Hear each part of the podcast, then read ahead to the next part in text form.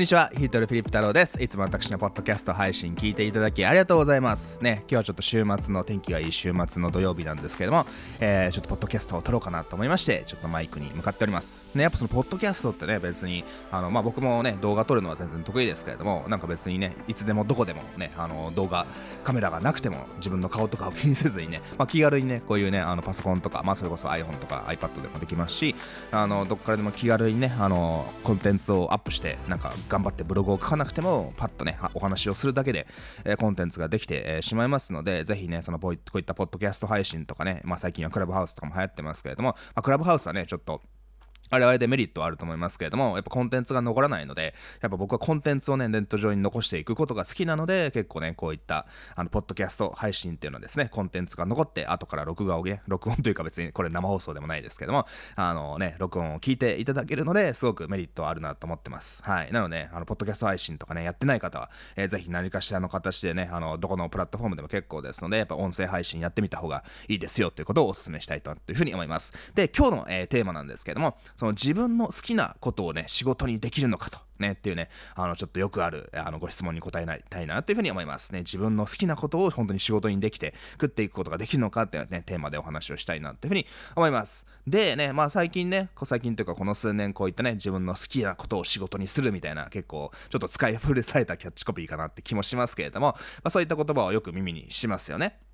で、あの、先にね、ちょっと僕の話をしちゃうと、僕って本当に自分の好きなことを仕事にできているわけですよ。ね、あの僕そのやっぱこういったオンラインマーケティングウェブ集客コンテンツを作ったりとか、えー、ネット上で自分でねプロモーションをしていってね自分の商品を販売してで、なおかつお客様にね、ヒデさん役に立ちました、ありがとうございますってね、やっぱ感謝、日々ね、あの、されるわけですから、まあ、すごくやっぱりやりがいも感じるし、こういったコンテンツを作るのも好きだし、ね、新しいテクノロジーとかね、あの、やり方とか、マーケティングのやり方とかをね、学ぶのも好きなので、ね、自分が好きなことを勉強して、その学んで実践して、で、そのやり方を教えれば、すごくね、感謝をされるので、まあ、本当にありがたいなと、まあ、僕にとってのね、転職かなっていうところでね、まあ、本当に、まあ、この業界入ってね、あの、10年、えー、以上になりますけれども、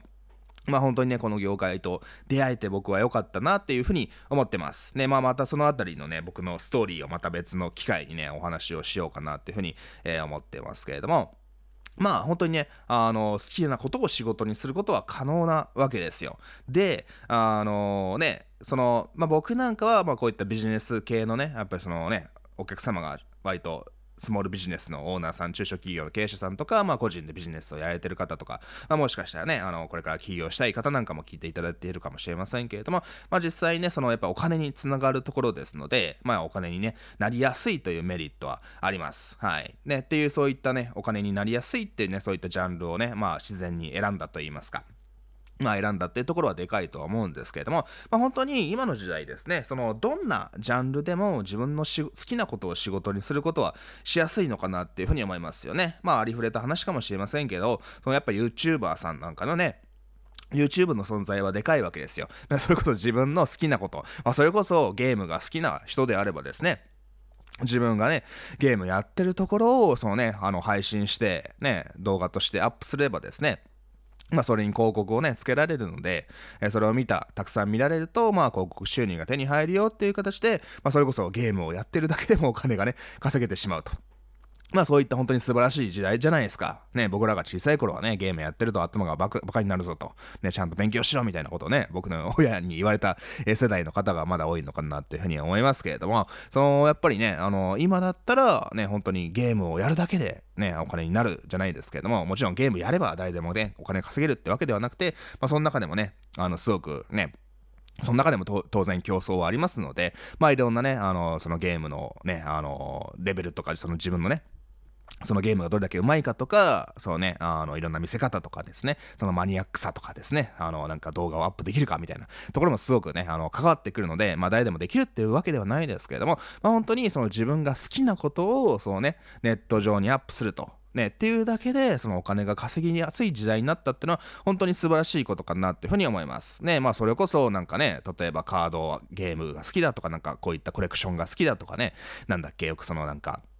ね、なんか瓶の蓋を集めるとかね、えー、そういったね、なんかすげえマニアックなね、あの趣味って昔からあったとは思うんですけど、切手を集めるとかね、はい。まあ、そういったすげえ、なんていうのかな、あの、なんだこれって言われてしまうような、そういった趣味とかでも、まあ、そのね、そういったマニアックな趣味でも、ね、ネットっていう世界、ね、その周りの自分の友達とか、その自分のね、狭い生活圏の中だけだと、やっぱそのね、共通のし、あのね、興味を持ってる、趣味を持ってる人っていうのはやっぱ少なかったので、まあそれがね、仕事とかなんかお金になるっていうのは昔はネットがね、今みたいに普及する前は本当に考えられなかったわけですけれども、まあ本当にね、あのネットが普及して、YouTube とかね、そういった動画コンテンツとかもね、やっぱいくらでもね、あの出せる時代になりましたので、ね、ネット上で同じような趣味を持ってる人が、なんか共感してくれて、あ、この動画、この人面白いなって思ってもらって、ファンが増えてくれば、その何でもね、やっぱそのお金になるって言ったらあれかもしれませんけれども、何でもやっぱマネタイズ、お金収益化しやすいわけですよ。ね、まあそれこそすげえそのマニアックな何かしら趣味でも、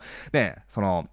マニアックな趣味でも日本全国とかもしくはね、英語で海外とか世界中にね、あの配信をすることができれば、そのファンがつくわけじゃないですか。で、ファンがつく、人が集まってるっていう風になると、そこに広告媒体としての価値が出るので、ね、そのやっぱその、そこに集まってきた人たちに、例えば広告を、YouTube の広告を貼らせてもらったりとか、まあ直接ね、なんかそれに関連する商品を販売してる企業さんとね、ちょっと組んで、なんかね、あの、広告費をもらって商品をね、その企業の商品を紹介するとか、まあいくらでもね、マネタイズのね、方法はあるわけじゃないですか。まあ、なので、本当にね、あなたがね、好きなこととか、もしくはそのあなたのね、お子さんとか、ね、若い、若い人とかですね、なんかやっぱりね、これが好きだとね、いうところで、なんかね、すごく情熱があるものであればですね、まあ、それをやらせてあげて、ね、そこそれをそれをとことん極めれば何かしらそれが仕事になってしまうんですよと。だからやってごらんっていうのはすごく言いやすい時代になったのかなってね、まあ、そういった夢がある時代なのかなっていうふうに思います。であのまあただ僕が教えているのはですねそういったなんか YouTuber さんになるとかねそのいわゆるインフルエンサーっていうんですかね SNS 上でたくさんのフォロワーを集めてまあその広告収入をもらうっていうところではなくてですね、まあ、それができる方は全然やればいいと思いますし、ね、企業さんから広告、ね、のお金もらったりして、いろいろやっていくのも全然いいと思いますので、それは何も否定するものではないんですけども、そのやっぱりたくさんのお客様を集めるって大変なわけじゃないですか。ね、僕なんかも、あのね、もっと YouTube の登録者を集めようと思ったら、なんかビットコインで稼ぐ方法とかね、副業で稼ぐ方法とかですね、なんかこうやって誰でも簡単に若者でもサラリーマンでも誰でもこうやってね、給料っていうかな、その副収入を選べれますよみたいなことを言えば、ね、もちろんたくさんのね、あの、登録者の方が集まって、もっと広告収入で稼げるみたいな話にもなるかもしれませんけれども、まあそれは嫌なわけですよ。ね、いや、僕は、そのちゃんとね、あの、会社持ってビジネスをやってるし、そのね、あの、僕のコンテンツってのは割と人を選ぶと言いますか、まあ、ちゃんとね、こういったネット上で商品を販売したりとか、えー、コンサルティング、コーチングでね、やっぱり結果を出したいとか、ね、コンテンツを販売したりとか、割としっかりやっぱ自分でコンテンツを持ってていて、それなおかつそのね、えー、ノウハウをね、ウェブ集客でね、お客様を集めたいと、ね、で、売り上げをアップさせたいっていう、まあ、そういった経営者とか起業家の方なので、まあ、そんなね、たくさんのね、あの、副業とかね、あのね、なんか YouTube で稼ぐとかね、もうちょっと、なんかね、あの一般層向けのコンテンツに比べると、どうしても、ね、あの人は少なくなるわけですよ。人をある意味選ぶわけですね。で、その僕なんかのね、ビジネスの強いところは、やっぱその人がお金を払うわけじゃないですか。ね、そのやっぱそのね、例えばゲームのやり方ね、このゲームのなんかやり方がわからんぞみたいなテレビゲームとかね、スマホゲームのやり方がわからんぞっていう風な、えー、形だけだと、ネット上にね、いくらでも攻略サイトとかあるし、YouTube でも解説してるから、そうなんていうのかな、そのなんかね、そのゲームのやり方を教えますとかね、っていうコンテンツはちょっとお金になりにくいかなっていうところはありますよね。だってそのねそのお金を払わずとも解決策がいくらでもあるわけですよ。はい。で、ただ、ね、あの、こういった、そのね、ウェブ集客のやり方、企業向けにですね、あの、企業様向けに経営とかね、マーケティング集客のやり方、ビジネスのね、ノウハウをお伝えするっていう風になると、そのやっぱお金に絡むわけじゃないですか。ね、そのやっぱり、ね、まあネット上にいろんなコンテンツはね、無料で YouTube にも散りば散らばってるかもしれません。ブログとかね、えー、いろんな情報は散らばってるかもしれませんけれども、じゃあそれをどうやればいいのか、ね、やっぱ詳しく教えてほしいとか、手取り足取り教えてほしいとか、直接教えてほしい。ね、あの、やっぱり結果を出したいので、すぐに結果出したいので、お金を払ってでも、ね、あの、あなたから学ばせてください、コンテンツ買わせてくださいとかね、本、書籍とか買わせてくださいみたいな形で、やっぱお金に直結しやすいわけですよ。っていう、そういうね、あのジャンルを選べているのでお金になりやすいっていうところはありますよね。はい。なので、あの、よくね、こういったコンテンツビジネスで言われるんですけれども、コンテンツビジネスというかな、ネット上で商品を販売する際、ね、特にコンテンツとかコンサルティングを販売する際に言われるのが、その3つのメガニッチっていうものがありますよってね、あの話を僕もよくしてます。はい。ね、聞いたことがない方は僕もいろいろ話をしてますし、なんか、ニッチ、あの、売れるコンテンツの作り方ガイドブックってね、レポートも僕のホームページの中にどっかにありますんで、それを見てダウンロードして読んでほしいんですけれども、そのやっぱりそのね、ネット上で特に売れやすい、お金になりやすい商品ってのは、そのやっぱりそのある程度傾向があるわけですよ。で、それは何かっていうと、そのお金に関するもの、ね、そのやっぱ商売とか、まあ、サラリーマンでが給料アップしたいとかね、その副収入で稼ぎたいとか、まあいろんな、ね、ものがありますよね。もしくはその投資したいとかね、その老後のお金をね、運用したいとか、例えばお金ってやっぱすごくめちゃくちゃ大切なわけじゃないですか。ね、そのお金じゃないよと、お金なんてどうでもいいんだよっていう言える人って、ある程度お金の余裕があるからこそどうでもいいよとか言えるわけですよね。お金がない人がお金なんてどうでもいいよっつっても、あ、なんか負け犬だなみたいなね、思われてしまいますんで、そのお金ってやっぱその世界中の人誰もがやっぱそのね、欲しい。ね、お金が全てではないんだけど、ある程度、ね、お金が、で、ね、全ての問題解決するわけではないけれども、まあ実際お金があればね、ほとんどの問題が解決しちゃうかなっていうところはね、あの、誰もが否定できないところですんで、そのお金も大事だし、ね、お金っていうジャンルはすごくね、お金になりやすいし、まああとはその健康ですよね、今の時代、そのいくらお金あってもね、そのあの世にはお金を持っていけないので、そのやっぱその健康って大事だよねっていう形で健康のノウハウであったり、サプリであったり、運動器具とかね、その健康のね、僕もトレーナーにパーソナルトレーニングをしてね、あの、ちょっと筋肉をつけるって運動するようにね、お金、毎月ね、本当に結構お金払ってますけれども、すごくそういったね、あの、健康に関するノウハウとか、ね、関連機器とかもね、商品とかサプリとか ダイエット商品とかもね、お金になります。で、あとはその人間関係ですね。そのやっぱそのね、あの、やっぱ恋愛に関してパートナーを作る方法とか結婚する方法とかもしくは離婚をする方法とかね、そういったその人間関係の悩みっていうのはすごくでかいわけじゃないですか。子供の教育とか子供の接し方とかね、えー、そういったその人間関係の悩みっていうのはすごくやっぱ深いものがありますので、そういったお金、健康、恋愛、まあ恋愛人間関係っていうのはその一緒に含めちゃいますけど、じゃあお金、健康、その人間関係って言えばいいかな。えーそういったでっかい3つのジャンル、ね、世の中の誰もが必ずしもここでね、悩んでいるであろうっていう、そういったジャンルをね、あの、ね、やっぱその選ぶと言いますか、ね、そのジャンルで、そのやっぱりその勝負をすることによってですね、すごくやっぱビジネスになりやすい。ね、そのやっぱそのコンテンツを販売して自分の知識であったり、えー、コンサルティングとかコーチングとかね、そういった情報を販売しやすく、えー、なるわけですよ。ね。っていう形で、そのただのね、そういったなんか、そのあまりにも趣味的なことだと、まあ別に YouTube でね、動画見て、ああ、面白いな、みたいな、ブログ読んで、ああ、参考になるな、みたいなね、えそれで十分だなってところで、人はやっぱなかなかお金を払うようにはならないので、で、それだったら、まあね、たくさんの人を集めるような YouTube コンテンツをね、アップしたりとかブログを書いてたくさんのページビューを集めてそこに広告を貼らせてもらってねその広告収入稼ぐみたいなビジネスモデルの方がまあ向いてるかなっていうねところではありますよね。はい。まあ、僕のね、実際のね、僕の昔のクライアントさんの、まあ、ちょっと失敗例なんですけれども、その、とあるおじさんがですね、その、やっぱり、なんか自分は、なんかパソコンが得意で、その、なんか、アップル製品が大好きだし、アップル製品に詳しいよ、みたいな形でですね、その、アップル製品の専門家みたいなね、っていうところでやっていきたいみたいなね、あの、方がいらっしゃったんですけれども、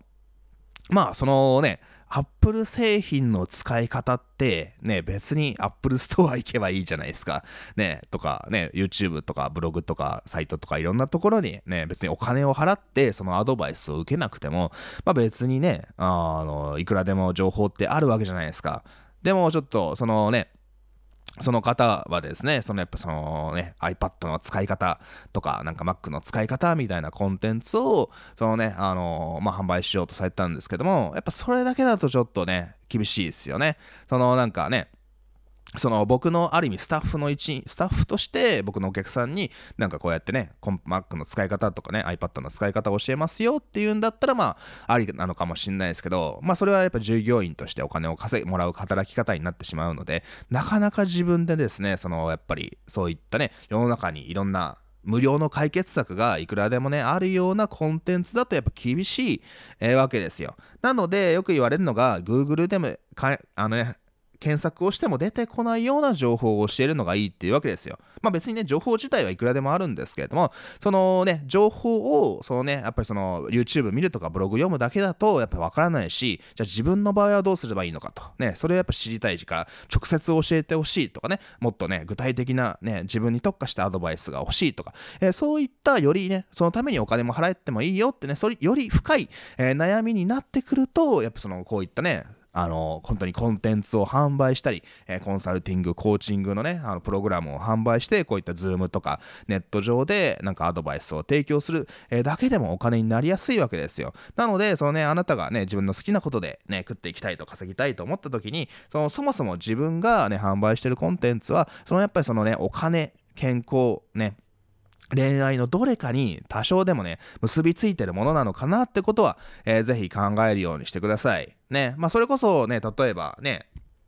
じゃあそのなんか、楽器を弾けるようになる方法、ギターの弾き方とかね、ドラムの叩き方とかね、あの、そういったちょっと趣味的なものはどうなんですかってね、思われるか、あのね、疑問に思うかもいらっしゃるかもしれませんけれども、まあ、それはやっぱコンセプト次第なわけですよ。ね、ギターを弾けるようになってモテる方法、ね、恋愛人間関係のジャンルになってますよね。はい。っていう、やっぱその人が、その、なぜ行動をするのかってね、そういった心理的なところを理解して、ね、このギターを弾けるようになれば、別にそのギターを弾くこと自体がね、そのなんかね、売る目的ではなくて、ね、そのやっぱ人はなんかモテたいわけじゃないですか。ね、特に男性であれば、そのね、女の子にモテたいと、ギターとかね、ドラムとかベースとか、ね、何でもいいですけれども、その楽器を弾けるようになって、モテるようになりたいっていうね、そういったね、人とつながりたい、ね、より人気者になりたいとかね、愛されたいみたいなね、尊敬されたいみたいな、えー、そういったね、あのやっぱ欲求がありますので、そこに訴えかけることによって、例えば楽器の弾き方なんかも売れるようになりますし、まあ、それこそもっとレベル高い話をすれば、そのギターをね、弾いてプロになる方法バンドで成功する方法になってくるとかいうノウハウになってくると、まあ、それこそ本当にねああの、なんだ、お金のジャンルになってくるので、まあ、それも売れますよね。はい。っていう形で、いろんな形にね、あの、結びつけることが可能になるわけですよ。まあ、もしくはそのね、なんかドラムを叩くことによって、なんかすごくね、あの、運動量が増えて、痩せて 健康になりますよ、みたいなね、そういったね、なんか、楽器とか、これをやることによって痩せるみたいなね、えそういったやり方、そうなってるのかな。あの、コンセプトにつく、することも当然、まあ可能なわけですよ。という形でね、そのね、いろんなコンセプトを作るのはね、あの自由ですので、ぜひね、売れそうなコンセプトを考えてほしいんですけども、まあ、そこでやっぱ気をつけてほしいのは、そのやっぱ自分がそのコンテンツを語る資格があるのかなっていうふうなお話ですよね。例えば、そのね、ギターを弾いてモテるようになる方法であれば、別に自分がプロとかじゃなくても、ね、アマチュアなんだけれども、まあ実際にね、あの、こうやってたくさんの女性をものにしてきました、みたいなね、そういったなんか経験があれば別にね、売れるわけじゃないですか。別にプロじゃなくても。ね、あのね、そのお客様の目的はそのモテることなので、ね、そのやっぱそのプロのね、あの、ミュージシャンじゃなくても、ね、そのやっぱりなんていうのかな。こういったモテる曲をね、あの、弾けるようになる方法みたいな、そういったノウハウがあれば全然ね、あの、やっぱりそれはお金になるわけですよ。ただ、そのね、その、プロになってお金を稼ぐ方法っていうのは、当然、その、それを教える人は当然プロで実際にお金を稼げている方法。ね、人じゃないといけないですよね。これをね、結構ね、あの、なんかみんな、コンセプト重視にしすぎて、なんか売れるコンセプトってのをね、あの、重視しすぎて、そのしかコンテンツを語る資格がないのに、それをね、そういったあのコンテンツを販売しちゃうと、それは嘘でしょ、詐欺でしょ、みたいなお話になってきてしまうわけですよ。はい。なので、ね、まあそういう場合はですね、そのなんかね、あなたがプロデューサー的なあの立場であれば、ね、どっかのね、なんかちょっとすご、すご腕のミュージシャンをね、えー、連れてきて、ちょっとね、あのー、ちょっとギター弾いてくれと、その弾き方解説してくれっていう形で、そのプロデューサーみたいな形でね、コンテンツを持ってる人、その資格がある人と一緒に組んでビジネスをやるっていうのは、えー、全然ありですので、まあそういった形でね、あの方向性も考えてみてほしいなっていうふうに思います。まあ、なので、本当にね、そういう意味で何が売れるコンテンツになるのかなと、まあ本当に自分のこと、自分がね、好きなことをこん、ね、あのー、仕事にしてお金をね、稼ぐためにはやっぱどうすればいいかっていうと、まあ本当にね、まあそのね、3つのメガニッチ、ね、健康、あの、お金、えー、健康、恋愛、人間関係ってね、まあその3つの大きなジャンルに当てはまってることも、えー、大切です。非常に大切ですよね。で、あと、そのね、今、そのコンテンツをね、じゃあ自分が語る資格があるのかっていうお話なんですけれども、そのやっぱりね、そこも考えてほしいわけですよ。で、僕の場合ね、そのよく言うんですけれども、まず自分がその、そういう意味でまず得意かってことですよね。その、そのコンテンツを自分が語る資格があるのかななっていうところは非常に大切なわけじゃないですか。なので、その自分がそのね、コンテンツについて、そのね、ね、ノウハウがあるか知識があるか、つまり得意かどうかっていうところは非常に大切なチェックポイントです。はい。ね。で、あと、また2つチェックポイントがあるんですけれども、そのね、あの、1つ目はまず自分が得意か。そして2つ目は、そのやっぱその自分がそれこに情熱があるか、つまり好きかってことなんですよね。得意で、なおかつ情熱があるか、好きかっていうことは非常に大切なわけですよ。やっぱビジネスってやっぱその長くやっていってなんぼなわけじゃないですか。ね、で、そのやっぱりね、その一時期だけバッとなんか稼いで、でもその後お金にならないってのはやっぱすごくなんかね、あのビジネスとしてはちょっとね、残念なお話ですよね。その上でやっぱその僕もこういったマーケティングが好きなので、ね、今日言いましたけど、やっぱ自分が好きなので、やっぱずっと続けてる、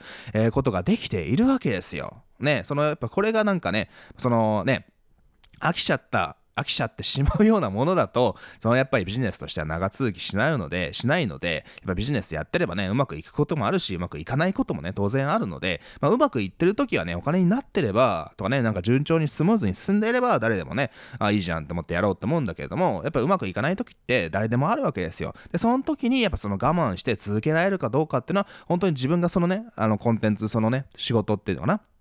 それを好きかどうか情熱があるかっていうところに関わってくるわけじゃないですか。ね、情熱があって好きであれば、ちょっとたまにうまくいかないことがあっても、引き続きね、あの、ちょっとめげずに頑張ろうっていう形で、あの、めげずにね、ずっと続けることができるので、やっぱ人って続けることって結構苦手ですから、やっぱその続けた人が勝つわけですよ。みんな飽きたったり、ちょっとね、ちょっと途中でうまくいかなかったりするとすぐ諦めちゃったりするので、やっぱその続けられることっていうのはね、売れるビジネスにおいて非常に大切です。はい。っていう形で、そのやっぱ自分が得意で、その好きかどうかっていうのは大切なわけですよ。でもう一つのチェックポイントとしてその世の中から需要があるかってことですよね、まあ、本当にそれをそれにお金を出してでもそうねあの知りたい情報なのかというふうなお話なわけですよ、ね、さっきのギターの話を言えば、ね、そのちゃんとねギターの、まあ、プロとかすごくうまく